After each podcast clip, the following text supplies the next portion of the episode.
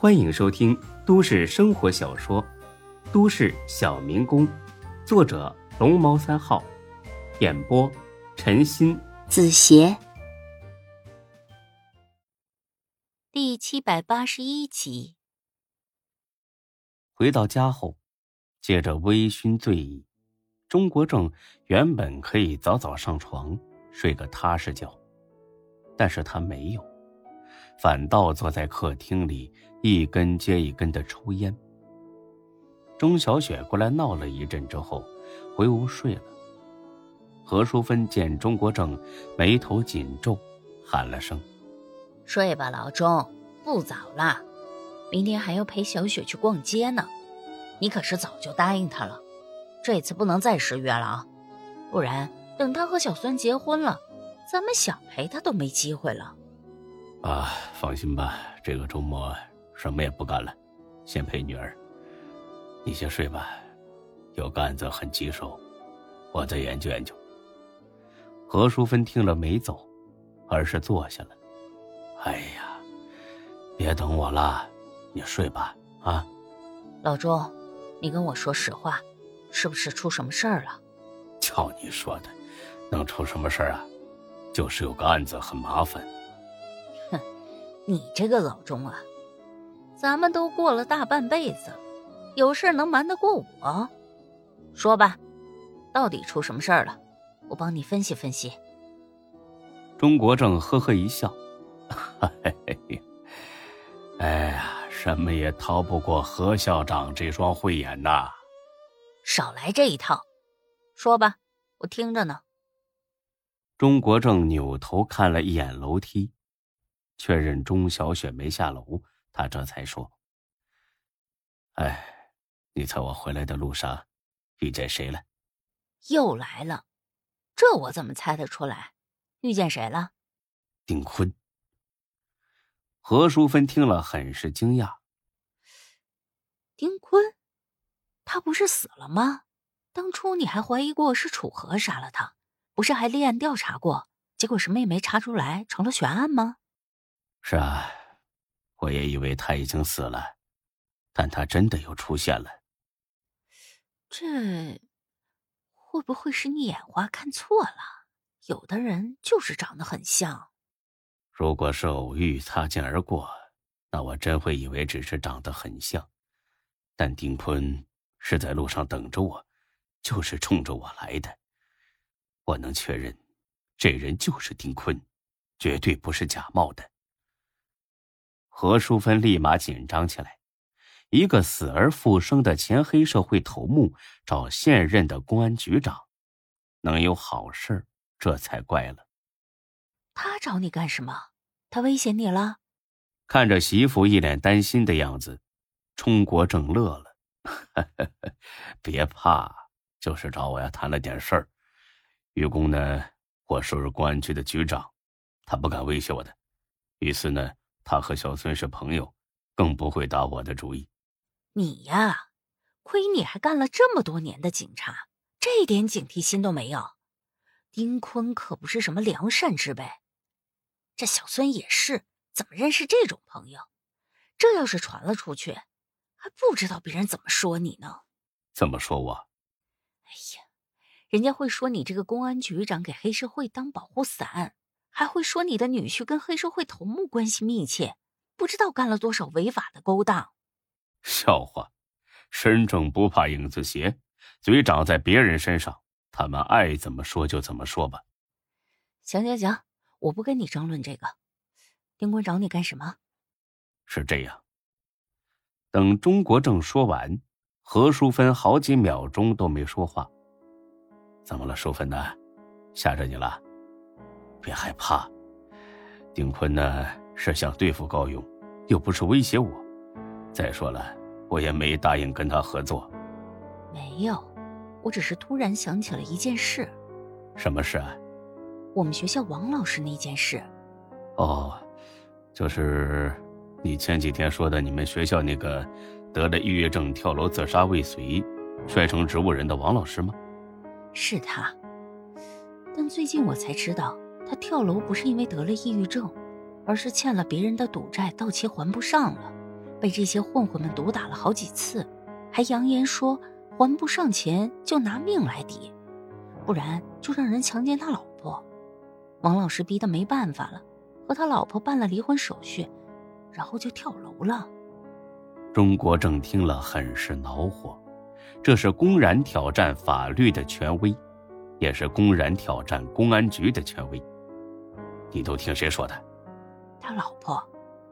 王老师出事以后，我去医院看过他，他老婆在陪护，都是他跟我说的。他们不是离婚了吗？哎呀，你这个老钟，他两口子是被逼离婚，不然那些混混要对王老师的老婆下手。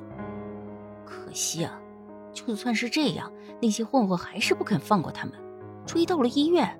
跟王老师的老婆说，限期之内凑不够钱，就把他两口子全都弄死。他老婆没办法，只能把房子卖了还了赌债。哎呀，你说这叫什么事儿啊？钟国正越发的激动。那他们为什么不通过你来找我帮忙？何淑芬看了眼钟国正，似乎不忍心伤他的自尊心。老钟。这事不是以前那个这事了，尤其是这些小混混，越来越无法无天了。他老婆说过，不找你还能多活几天，要是找了你，这些混混立马杀了他。作为一个警察，他有着强烈的责任感和使命感。作为 J 市公安局的局长，J 市的稳定祥和是他毕生的追求。谁曾想，在自己的辖区内，竟然有人被欺负到敢怒不敢言，跳楼卖房都不敢找警察报案的地步，简直骇人听闻，简直人神共愤，简直是是可忍孰不可忍。他一时不住，控制不住自己的情绪，猛地拍了一下桌子，力道很猛，茶杯都差点震倒，岂有此理！简直是无法无天了，淑芬，你知道这些混混的底细吗？我一定要把他们送上审判台，让他们把牢底坐穿。哎呀，别激动，老钟，你再把小雪给吵醒了。具体的我也不清楚，但听学校的老师说，这些人都是跟高勇混的，专门干这些催欠款的活儿，心狠手辣的，只有你想不到的。没有他们干不出来的。钟国正眉头一皱。高勇，嗯，你还不知道吧，老钟？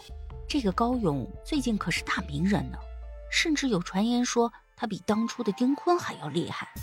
什么整个这一世混社会的，见了他都得低头哈腰的，简直有点地下土皇帝的感觉了。这不能吧？没听说他做什么。出格的事，否则我早就收拾他了。哎呀，又犯傻！他现在有钱有势的，这种事还用自己出面？打发几个小喽啰就行了。我可听说了，他生意广得很，什么高利贷呀、娱乐会所呀、房地产呀，反正是应有尽有的。据说身价几个亿了。当然，我不是眼红他的钱。而是觉得他取代了丁坤之后，社会上是越来越乱了。就拿我们学校来说吧，以前一直平平安安的，最近竟然有社会上的闲散人员有组织的到学校里来敲诈学生，甚至出售摇头丸。我托人打听了一下，这些人也是跟着高勇混的。所以说，他真是太过分了，一点原则、一点规矩都不讲。只要能赚钱，他什么都干。那你为什么不告诉我呀，老钟啊？你还有两年就退居二线了，安安稳稳的好。不然就你这脾气，我要是告诉了你，你不得拉开架势狠狠收拾高勇啊？你这是什么话呀？打击犯罪、维护社会稳定是我的职责。如果这些事真是高邮搞出来的，那我当然要抓他。所以我才不敢跟你说呀，就为了让我安安稳稳的退休，还是怕退休之后这些混混报复我呀？都有吧，这个社会就是人走茶凉。你现在还没退，那些人怕你，所以不敢轻举妄动。可一旦你退了下来，手里没了权力，他们真敢找上门来报复的，到时候后悔就来不及了。中国正是又好气又好笑。哎呀，你呀，让我说你什么好？亏你还是个教育工作者，就这么点觉悟啊？你知道什么叫邪不胜正吗？怕他们报复，所以睁一只眼闭一只眼。你这是养虎为患，只会让这些人更加猖狂，更加肆无忌惮。我告诉你，只要我在这个位子上待一天，就得对得起组织对我的信任，就得对得起人民对我的期望。你瞧着吧，这回高勇是跑不了了。我一定要让他知道什么叫法网恢恢，疏而不漏。好，我支持你，一定要将他连根拔起，彻底扫清。嗯，会的。哎，不对呀，你不是生怕我这么做吗？怎么转眼又支持我了？因为丁坤。丁坤，你是说让我玩阴的借刀杀人？老钟，别把自己说的这么不堪。丁坤何尝不是想借你的刀杀人呢？不管怎么说，这是最好的办法，既能除掉高勇，又不至于让你自己陷进去，所以我才改变主意支持你的。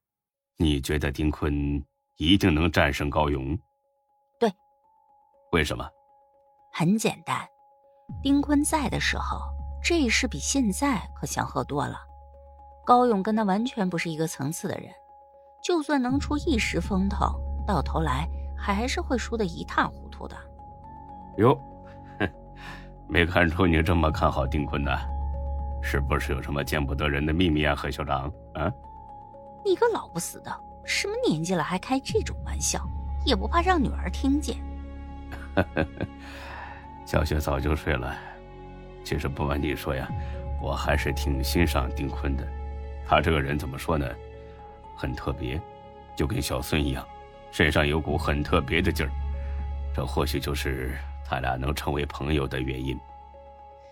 你先别急着夸他，我还有一种担忧。说说，如果丁坤除掉高勇，东山再起，不受你的约束怎么办？他可没高勇那么好对付。嗯，这的确是个问题。千万别弄成赶走了狼，却引来老虎的局面，那样就得不偿失了吗？老钟，我有一个主意。嗯，你说。丁坤主动找了你，而且他又是小孙的朋友，那说起来咱们也不算外人。既然这样，你干脆跟他挑明了说，现在就约法三章，省得以后出乱子。约法三章，先不说我愿不愿意，丁坤也不见得会答应吧。他不答应就算了，我相信他比你更急着除掉高勇。这倒是真的。嗯，让我好好想一想。几分钟之后，钟国正拿定主意了。无论如何，先找丁坤谈一谈再说。本集播讲完毕，谢谢您的收听，欢迎关注主播更多作品。